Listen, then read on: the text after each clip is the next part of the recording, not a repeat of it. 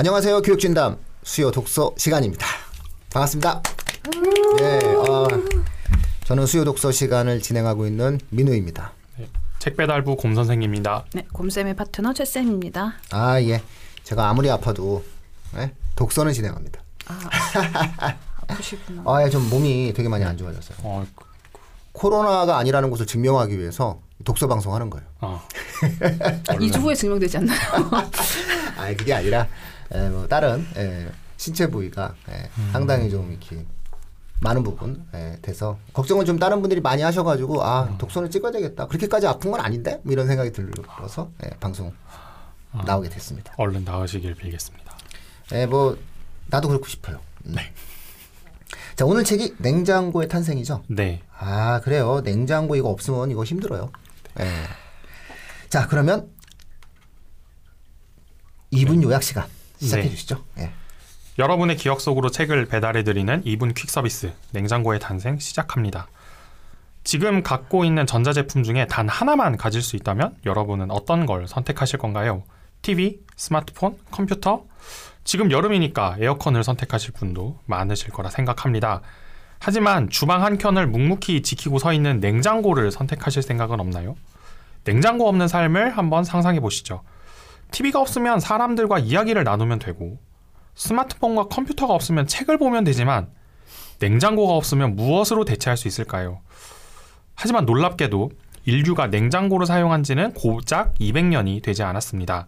차가움이라는 성질을 잘못 이해했던 과학적 무지 때문이기도 하고 차갑게 만드는데 필요한 만큼의 에너지를 만들지 못했던 기술적 한계 때문이기도 합니다. 그래서 냉장고는 역사의 끄트머리에 와서야 우리에게 모습을 드러냈습니다. 하지만 냉장고가 없었다고 인류가 시원함을 만끽하지 못했을까요? 그렇진 않다고 합니다. 고대 페르시아 귀족들은 집에 창고를 만들어서 샤베트를 즐겨 먹었고 1800년대 중반엔 이미 아메리카에서 중국에 이르는 국제적인 얼음무역 네트워크가 형성돼 있었다고 하네요. 신기하지 않으신가요?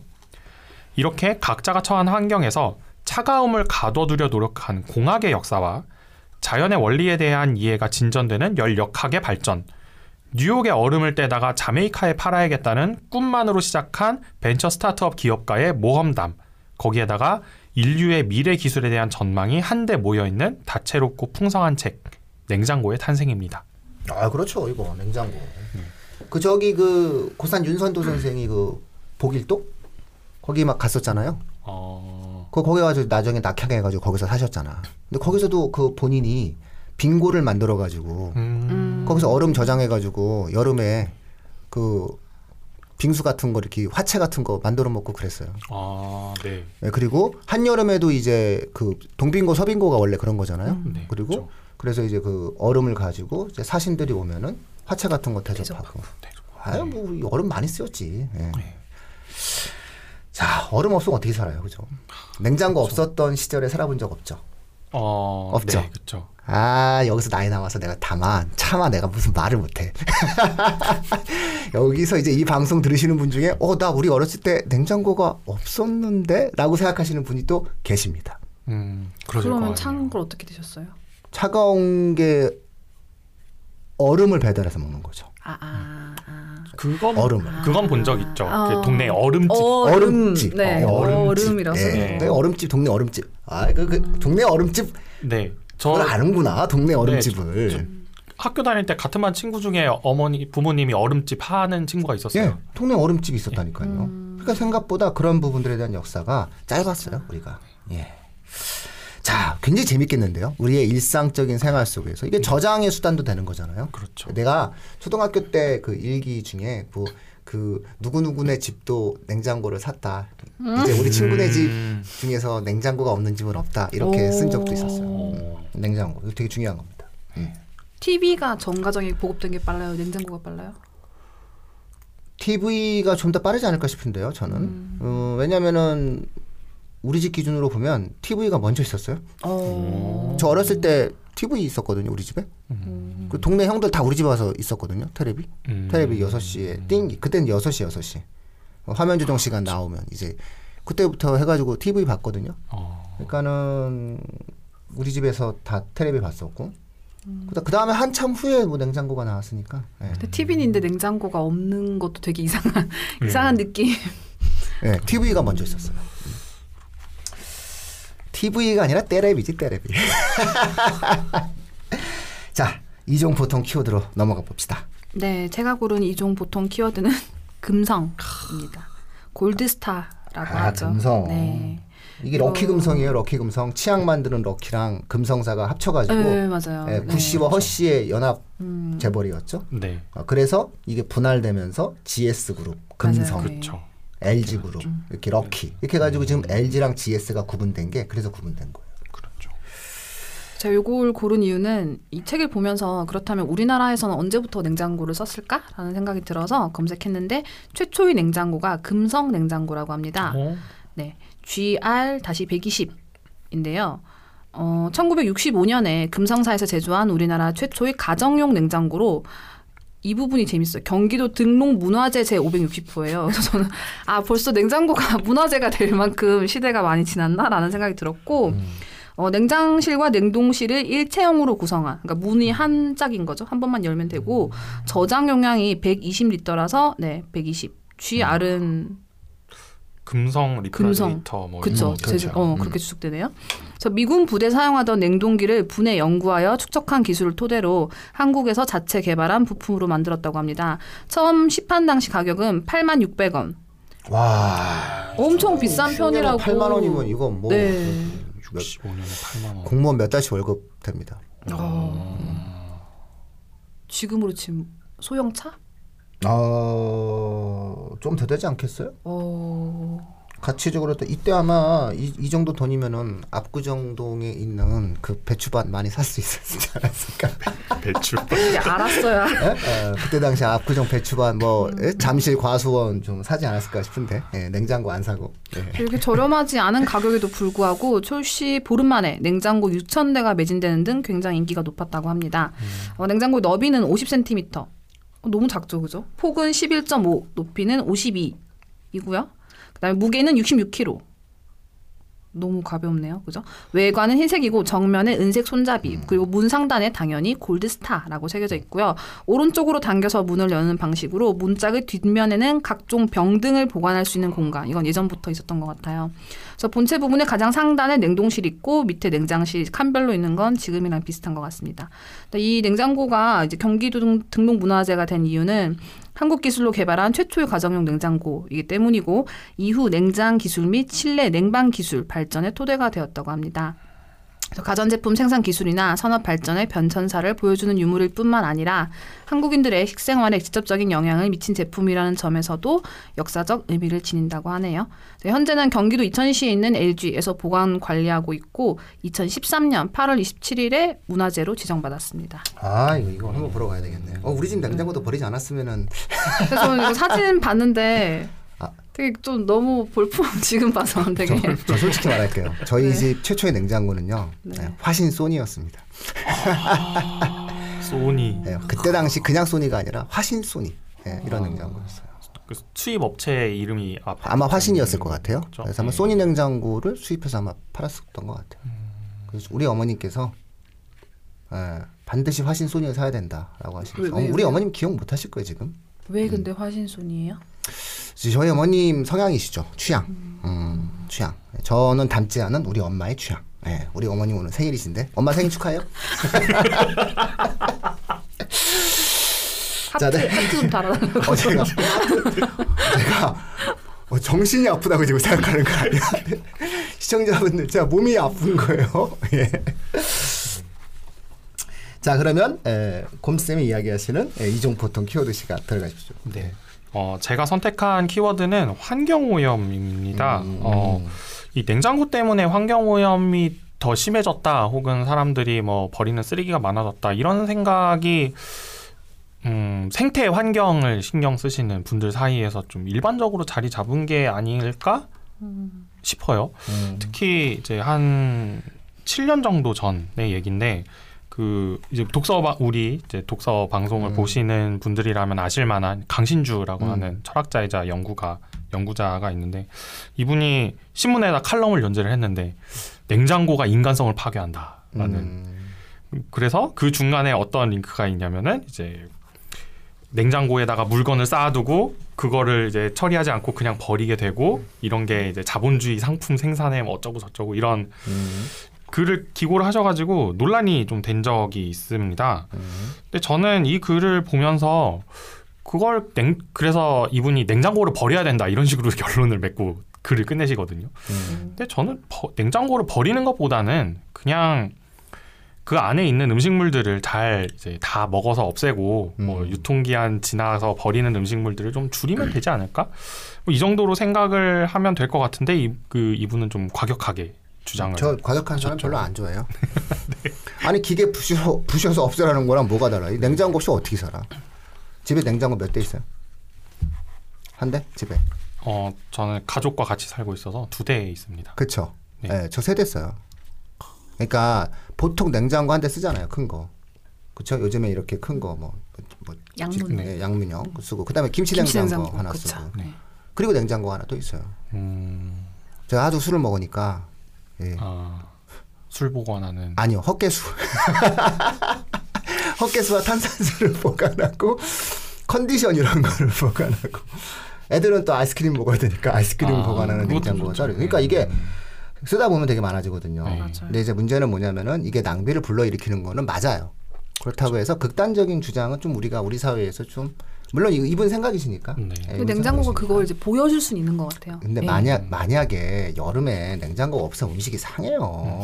음. 김치는 어떻게 담가 먹을 거며 자꾸 이렇게 이런 주장이 오히려 자연 친화적인 삶에 대한 사람들의 왜곡된 문화를 불러일으킨 건 좀 아닐까라는 좀 제 개인적 아쉬움이 있는 거죠. 음, 네, 저도 그런 부분에서 공감을 했습니다. 그러니까 이렇게 얘기하다 보면은 환경에 대한 보호를 주장하는 사람들의 생각은 지극히 과격적이고 비현실적이라는 생각이 든다는 거죠. 음, 그렇죠. 어, 그래서는 안 되는 거예요. 오히려 냉장고에 있는 냉매가 지구 온난화에 굉장히 심각한 그 요소를 차지하는 거니까 냉장고를 버릴 때는 잘 버리자 뭐 이런 거.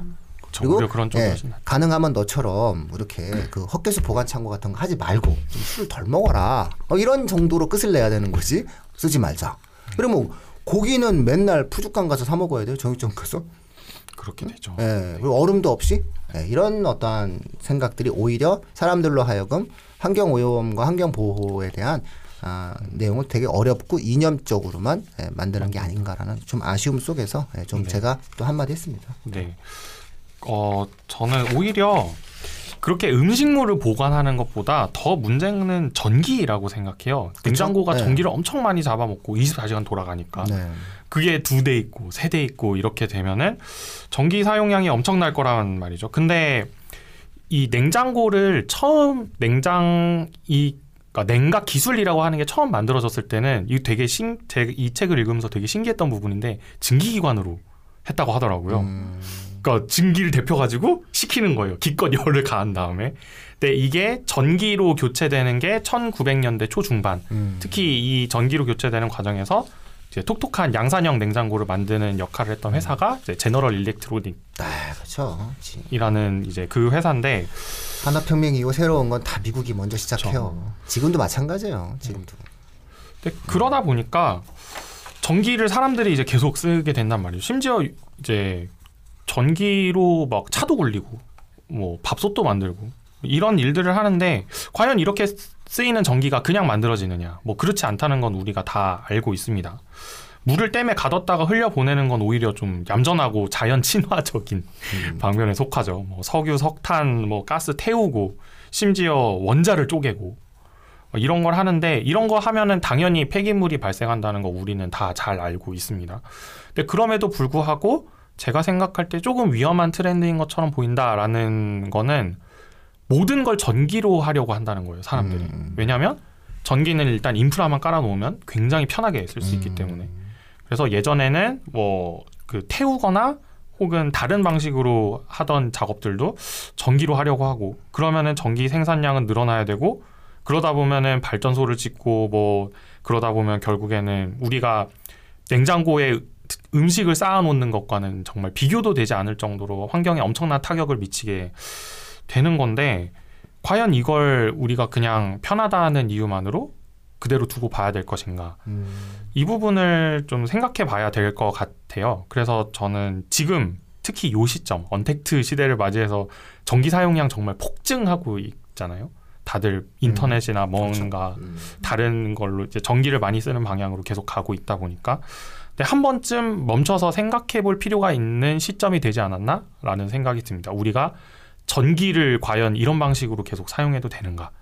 혹은 그렇다면은 전기를 생산하는 거는 어떤 방식을 택해야 되는가? 음. 사실 굉장히 논쟁적인 지점이죠. 여기서 막 그 테슬라 얘기 나오고 네. 예. 그다음에 나오기 시작한 얘기가 엄청난 얘기가 나오죠. 그렇죠. 직류냐 교류냐 요즘 막 얘기 막 나오잖아요. 그러다 보면 네. 피라미드까지 가.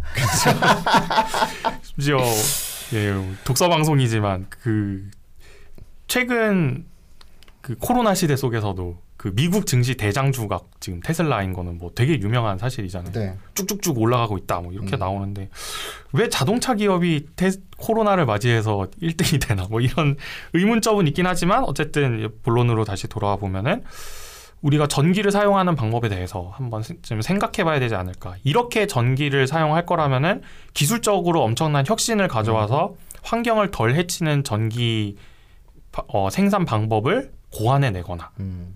혹은 어, 이런 트렌드가 문제라고 생각한다면은 우리 스스로 전기 사용량을 전기 사용량 자체를 줄이는 방법을 고민해 봐야 되는 그런 시점이 아닐까.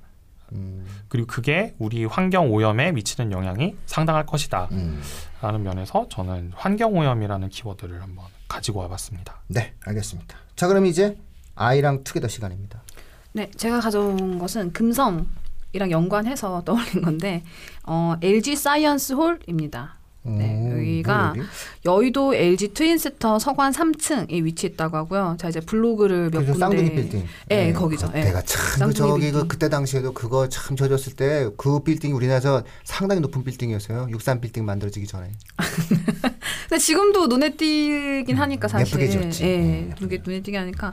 그런데 여기는 이제 엄마들 사이에서는 꽤나 유명하고 예, 예약은 하기 힘들지만 유익하고 퀄리티도 좋다고요라고 써져 있는 걸 제가 요 문구를 음. 그대로 가져왔습니다. 근데 이제 한동안 코로나라서 관람이 안 되다가 8월 3일부터 음. 어 내일이네요. 내일부터 되네요. 어, 네. 8월 3일부터 가, 가능하고 개인 관람은 지금 토요일만 음. 가능한데 예약이 굉장히 어렵다고 해요. 근데 엄마들이 이렇게 막 기다렸다가 마치 무슨 조용필 콘서트 예약하듯이 네, 그렇게 LG 예약을 다니시는 분들 통해서 한번 하시겠죠, 뭐.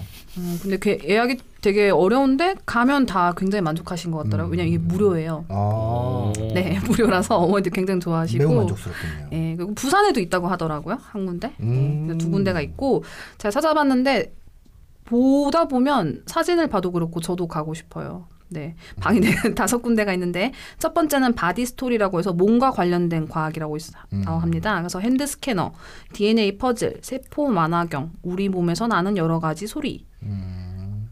페이스메이커, 그래서 뭐 멜라닌 색소에 따른 얼굴 변화 뭐 이렇게 나와 있는데 다 게임 형식이나 뭔가 체험 형식으로 돼 있어서 아이들이 되게 쉽게 재밌게 할 수 있게 돼 있고 아들 딸 게임 이거 재밌을 것 같아요. 유전에 관련된 게임이라고 하는데 음. 네. 그다음 두 번째 방은 house story라고 하고 이 집과 관련이 되어 있다고 봅니다. 우리 집안의 과학의 요소들을 살펴보는 것이고 방금 곰쌤이 말씀하셨던 뭐 전자제품 전력 소비량 그다음에 전자제품 스캐너 voice mask 요거는 자기 목소리를 음성 변조해 보는 거라고 해요. TV 스튜디오는 영상 찍어서 합성도 해 보는 거고 로봇 청소기로 축구 게임 하는 것도 있다고 합니다. 그다음에 세 번째 방은 city story라고 도시와 관련된 과학 다루고 있고요. 전기 자동차를 체험해 볼 수 있습니다. 그다음에 무선 통신, 또 도시의 지하 모습을 관찰할 수 있고 풍력 발전도 해볼 수 있다고 하네요. 네 번째 방은 earth 사실 이거 지구 스토리라고 써져 있었는데 얘만 한글로 돼 있어서 예, 주사위 게임인데 eco race라고 하니까 뭔가 환경을 지키기 위해서 하는 게임일 것 같고요. 탄소 발자국 계산기, 그 다음에 화가 로봇이 아이 얼굴을 직접 그려준다고 해요. 근데 마지막 방에는 3D 극장이 있는데 되게 시시할 것 같지만 어머니들의 그 평에 의하면 아이들이 감탄하며 본다고. 완전 애들이니까. 네. 애들이니까. 그래서 2시간 20분이 후딱 지나간다고 합니다. 저 요거 강추 드릴게요. 네. 네네. 드디어 관람이 가능하게 돼서 너무 기쁘네요. 그렇죠. 가전은 LG. 뭐 이렇게 되는 거죠. 우리나라 사람들이 제일 좋아하는 또 가전. 그렇죠? 네. 자, 우리 곰쌤이 만든 이제 아이랑 투게더 시간에는 뭐가 있죠? 네, 제가 선정한 책은 아, 이 아이랑 투게더 라는 이름에는 조금 어울리지 않을 것 같은데 장하석의 온도계의 철학이라고 하는 책이 있습니다. 아이랑 같이 이걸 읽으면 되죠. 예. 아니, 아닐 거예요. 아닐 거예요. 그 네. 아이가 어떤 아이냐? 다 중고등학생들도 엄마 입장에서는 다 아이입니다. 네. 어, 제가 예전에 그 감염도시 읽을 때 그 이 장하석의 과학 철학을 만나다라는 책을 추천해 드린 적이 있는데 또 이제 장하석 선생의 책을 갖고 오게 되었습니다. 요즘 핫해요 이분. 어, 그렇죠. 네. 네, 세계적인 정말 명성을 음. 얻고 있는 분이죠. 근데 냉장고의 탄생 요 우리가 이제 소개해 드리는 음. 이 책의 중반부가 어 저는 이제 그 하드코어 문과생인데 그 문과생 입장에서 읽기엔 약간 힘든 점이 있어요. 왜냐하면 음. 그 연력학이 어떻게 열을 다루는 혹은 열을 바라보는 관점을 음. 바꾸게 되었나 이걸 다루는 부분인데 굉장히 간략하게 다뤄져 있어서 어 조금 읽기에 난해한 부분이 있었는데 어 이 부분 이 책에서 중간에 한 70에서 80페이지 정도 되는 부분을 500페이지로 불렸다라고 음. 생각하시면 이 온도계 철학이라는 책이 됩니다. 500페이지라는 말 안 해야 읽지. 네. 예, 그래서 100 가까이 되는데 줄인 것 같아요. 아유, 그렇진 않습니다. 그러니까 각주 빼면 400대로 들어갑니다. 아이고 각주가 100페이지면 뭐 이걸 어떻게 읽습니까? 네. 그래서 어, 조금 이제 두께도 있고 난이도가 있기 때문에 이제 과학에 마- 관심이 많은 중학교 이제 3학년 학생이나 이과 준비하는 고, 고등학생 친구들이 읽으면은 굉장히 많은 정보를 얻을 수 있을 것 같은데 어, 그럼요. 이거 우리가 꼭 중학생들만 이 음. 방송하는 게 아니라 네. 어, 고등학생들한테는 이 책 추천 많이 해야 되겠네요. 그렇죠. 네. 음. 어 이제 이 책의 내용을 뭐 간단히 말씀드리면 옛날에는 마치 사람이 착하다 나쁘다 하는 것처럼 차갑다 뜨겁다라고 하는 걸 이제 질적 특성으로 음. 간주를 했었는데 이거를 양적 특성으로 이해를 하고 그래서 우리가 온도를 측정을 해서 그리고 이 대코로나 시대에 우리가 거의 매일 하고 있는 그 체온을 잰다라고 하는 요 개념 우리의 체온이 36.5도다 음흠. 라고 하는 요 말을 할 수 있게 되기까지 과학사에서 200년 정도 동안 어떤 일이 있었나를 이렇게 쭉 풀어낸 책입니다. 음. 그래서 굉장히 많은 정보가 담겨 있기 때문에 이제 방금 제가 말씀드렸던 그, 그 위치에 해당되는 친구들 그리고 학부모님들께 추천을 드릴 수 있을 것 같습니다. 알겠습니다.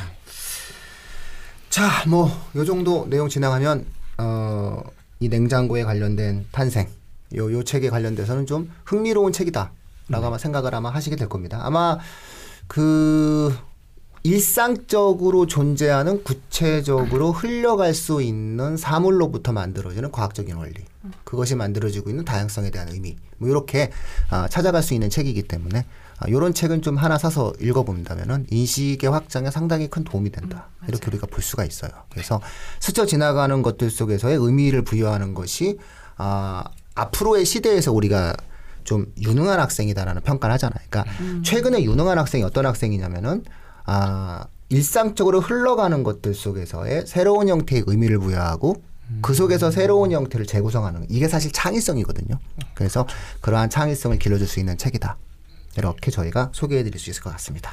자 그러면 네, 어, 예, 이렇게 여름 특집 첫 예. 번째를 마치게 되었고 저희가 다음 주에 볼 책은 음. 오민혁 작가의 단편집 화점입니다. 아 이거 뭐 엄청 네, 예, 네. 2015년이죠? 예. 5년, 6년 이때에 걸쳐서 이 웹툰계를 강타한 아 강타죠 강타. 네, 음. 아주 훌륭한 작품들이 실려 있는 단편집이라서 한여름에 시원하게 발 담그고 보시기에 좋을 거라 생각합니다. 아 또 깨알같이 홍보하시고 자 그럼 마무리 지어 주시죠. 네. 교육진담 수요독서 코너는 청취자 여러분과 함께 책을 가볍게 하지만 꼼꼼하게 읽어나가는 방송입니다. 여러분의 손길에서 책장을 넘기는 소리의 숫자만큼 댓글, 좋아요, 구독하기, 링크 공유 부탁드립니다. 어 감사합니다. 네 청취자 여러분 고맙습니다. 감사합니다.